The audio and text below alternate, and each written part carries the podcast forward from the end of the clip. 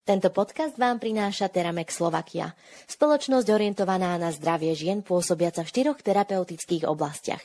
Antikoncepcia, in vitro fertilizácia, menopauza a osteoporóza. Teramex, staráme sa o zdravie žien.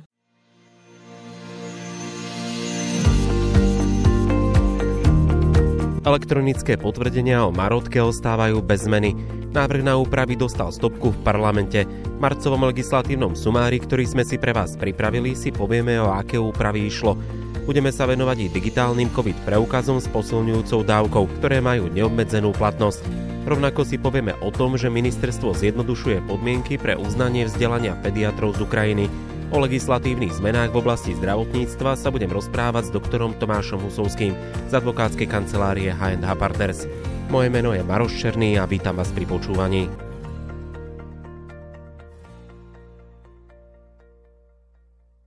Jednou z legislatívnych zmien, ktoré sa udiali a respektíve neudiali v marci je to, že elektronické potvrdenia o marotke ostávajú bez zmeny.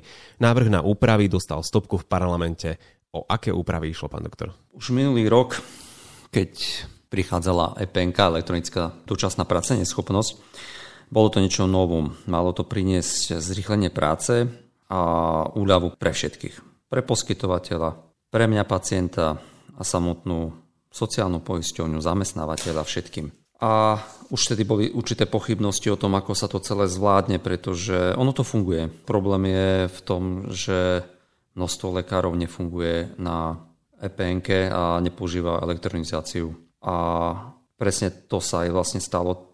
My sme aj o tom mali webinár, mali sme tam aj zástupcov sociálnej poisťovne, aj lekárov, s ktorými sme diskutovali na tú tému a hovorili sme, že to proste mm, asi bude to treba posunúť.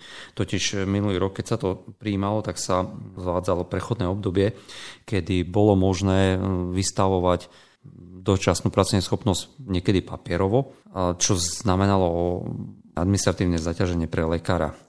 Popri tom samozrejme ten pacient to dostal, musel to dnes zamestnávateľ, musel sa to dostať do sociálnej, celé to bolo také papierovačky a kopec zamestnancov, ktorí to museli riešiť. A preto sa zavadzala vlastne tá EPNK ako spoločný projekt Národného centra zdravotníckých informácií a sociálnej poisťovne, kde sa to malo celé to takto nejako zľahčiť. A práve na to prechodné obdobie sa zdávalo to, že lekári naďalej môžu pokračovať e, v papierových verziách a môžu sa už učiť vlastne pracovať na EPN-kách. A teda elektronicky tú epn zadávať. A, a behom toho roka sa to mali naučiť, to znamená, končí to teraz v maji 31. a od toho 1. júna by to mali už všetci používať elektronickú epn a nie papierové verzie. Vzhľadom na to, že tá situácia bola taká aj na sociálne poistenie, ktoré vlastne dávali, alebo teda zisťovali tú štatistiku, ako to vlastne používajú lekári, tak sa zistilo, že to je tak plus minus na 45% a 50% lekári využívajú a zostávajúci to nepoužívajú. A bolo úplne jasné, že do mesiaca a pol a dvoch to proste sa nebude dať úplne stihnúť a preto bola aj snaha o to, aby sa to vlastne posunulo a však ono sa to ešte možno posunie, ale momentálne stav bol parlament, že to neprešlo. Jednoducho chceli to poslanci posunúť o rok.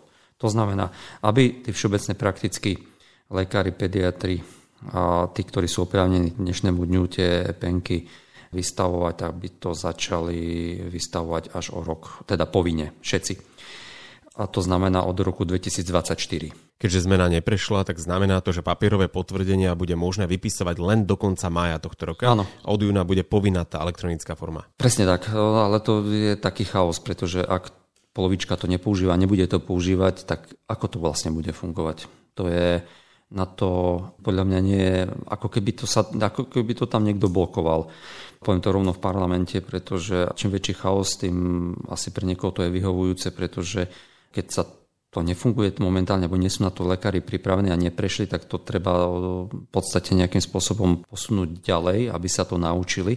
A vôbec nie je úplne jasné, čo vlastne nastane. Ak to skutočne k tomu dôjde, že to 1. júna, lebo ja si neviem inak predstaviť, veľa vecí je v zákone napísané, ale veľa vecí sa potom inak vykladá, ak dojde kritickej situácii.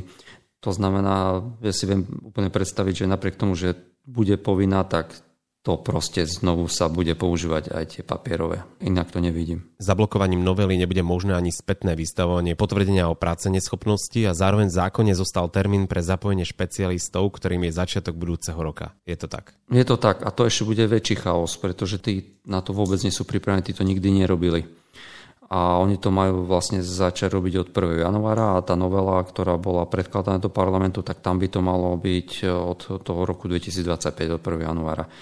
No a keď to, aj to bude takéto, tak to bude celkom, by som povedal, zábava celé to.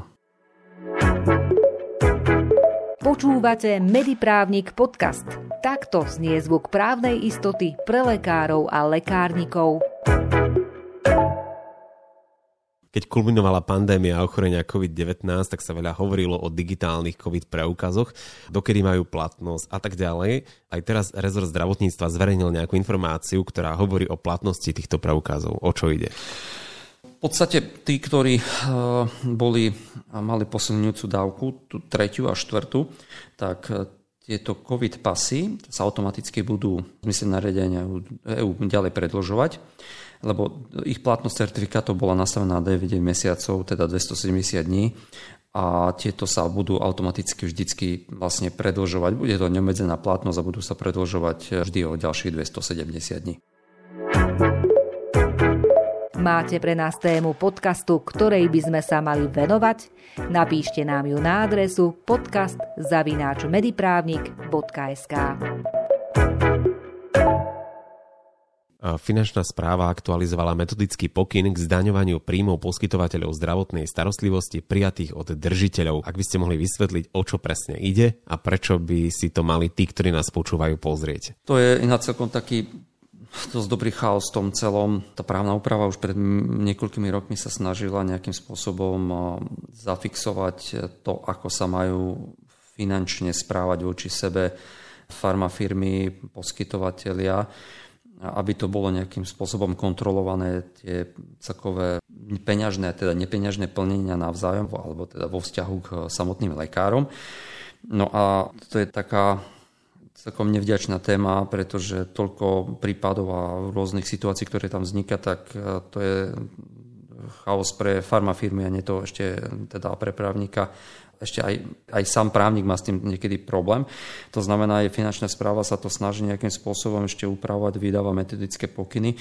Ona vlastne aj zverejnila to, čo sa považuje za toho, kto poskytuje tie peňažné, peňažné plnenia, teda držiteľa, takže ono v metodickom pokynu definovala, je to prirodzené, že to sú držiteľe registrácie lieku, veľkodistribútory, držiteľia povolenia na výrobu liekov, farmaceutické spoločnosti a ďalšie. To znamená, ich tam nejakým spôsobom menovala.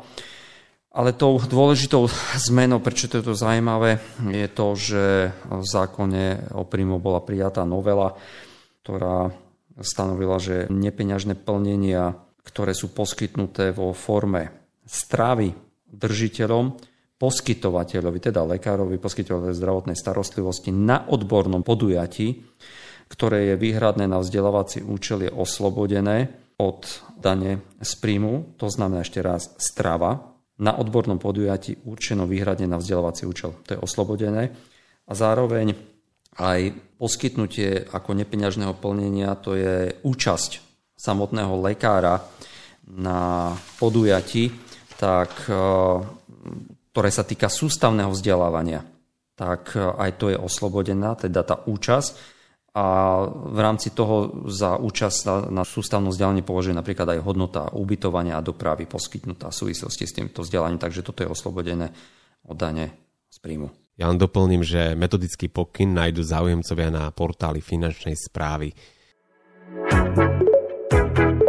Dobre ste si naladili. Zrozumiteľné právne rady pre každého lekára a lekárnika. Mediprávnik podcast. Ministerstvo zdravotníctva Slovenskej republiky zavádza zjednodušené pravidlá pre uznávanie vzdelania ukrajinských pediatrov, aby mohli byť ľahšie zaradení do nášho zdravotného systému.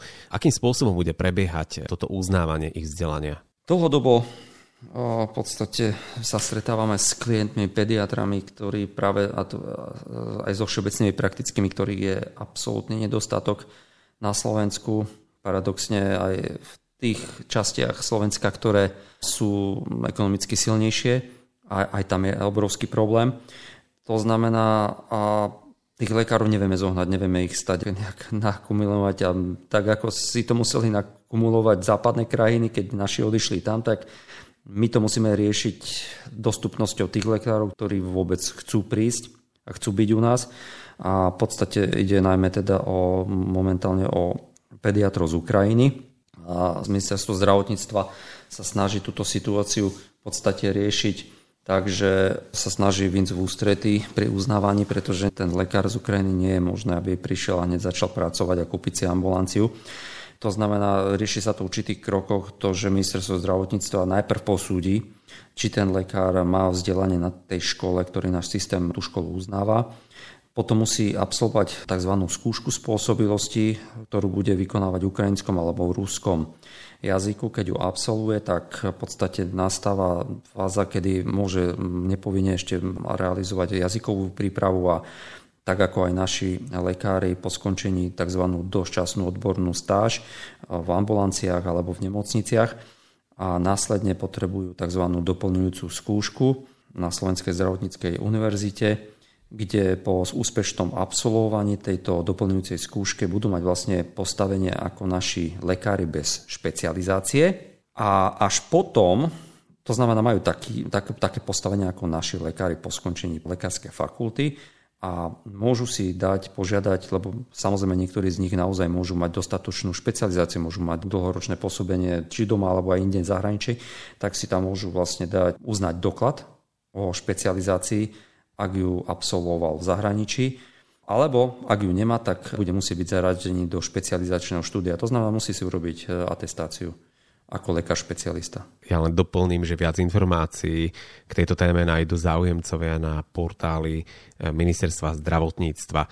Parlamentom neprešiel ani návrh na zakotvenie práva dieťaťa na prítomnosť osoby pri poskytovaní zdravotnej starostlivosti. Povedzme si, o čo išlo. Bolo to celkom takto medializovaná téma, často ju dávali v televíznych novinách a správach kde v podstate čas poslancov sa snažila vlastne presadiť to, aby bolo právo dieťaťa na to, aby bol jeho zákonný zástupca počas jeho ústavnej starostlivosti prítomný, mal možnosť oprávnenie tam byť, lebo v podstate dneska to oprávnenie nie je, aby v podstate teda rodič bol s ním hospitalizovaný v nemocnici, aby tam mohol byť pri ňom.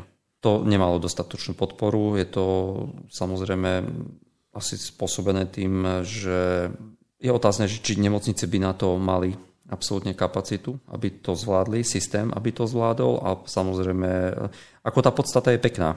Hej, ako ja, rodič, môžem povedať, že to pre moje dieťa by bolo určite, by bolo vo veku, ja neviem, napríklad keď som ja bol, mal 8 rokov a bol som tam, tak bolo by to fantastické pre pohodu a psychicky ďalší vývoj dieťaťa, ak, ak by ten rodič tam bol. Ale samozrejme to nenašlo podporu, ale to už asi je daň za to, že akej dobe momentálne sme.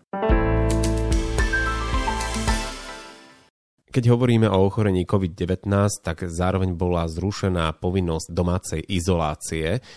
Úrad verejného zdravotníctva k tomu vydal usmernenie, čo vlastne platí po novom. V podstate no, Úrad verejného zdravotníctva rozhodol, že za súčasnej situácie nevidí dôvod na to, aby platila 5-dňová izolácia, to znamená v prípade COVID-19 platila do 20. alebo 19. marca 5-dňová izolácia, teda pozitívne osoby, ale aj osoby, ktoré žijú v domácnosti s touto osobou, alebo teda, ktorá bola v úzkom kontakte s takýmto pozitívnym. A úrad rozhodol teda od 20. marca táto 5-dňová izolácia z dôvodu pozitivity ochorenia COVID sa ruší. Takže už nie je povinná, avšak tá vyhláška Úradu verejného zdravotníctva, ktorá upravuje podmienky prekrytia orných dýchacích ciest aj pri návšteve pacientov poskytovateľa, tá naďalej platí.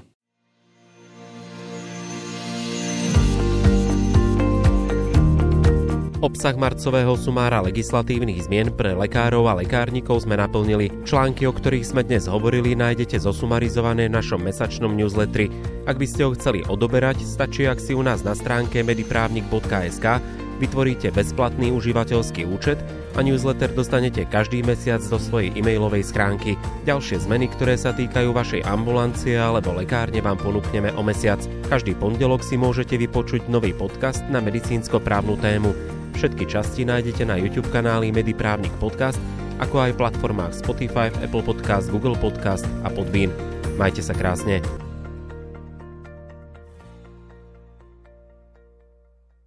Tento podcast vám priniesol Teramex Slovakia.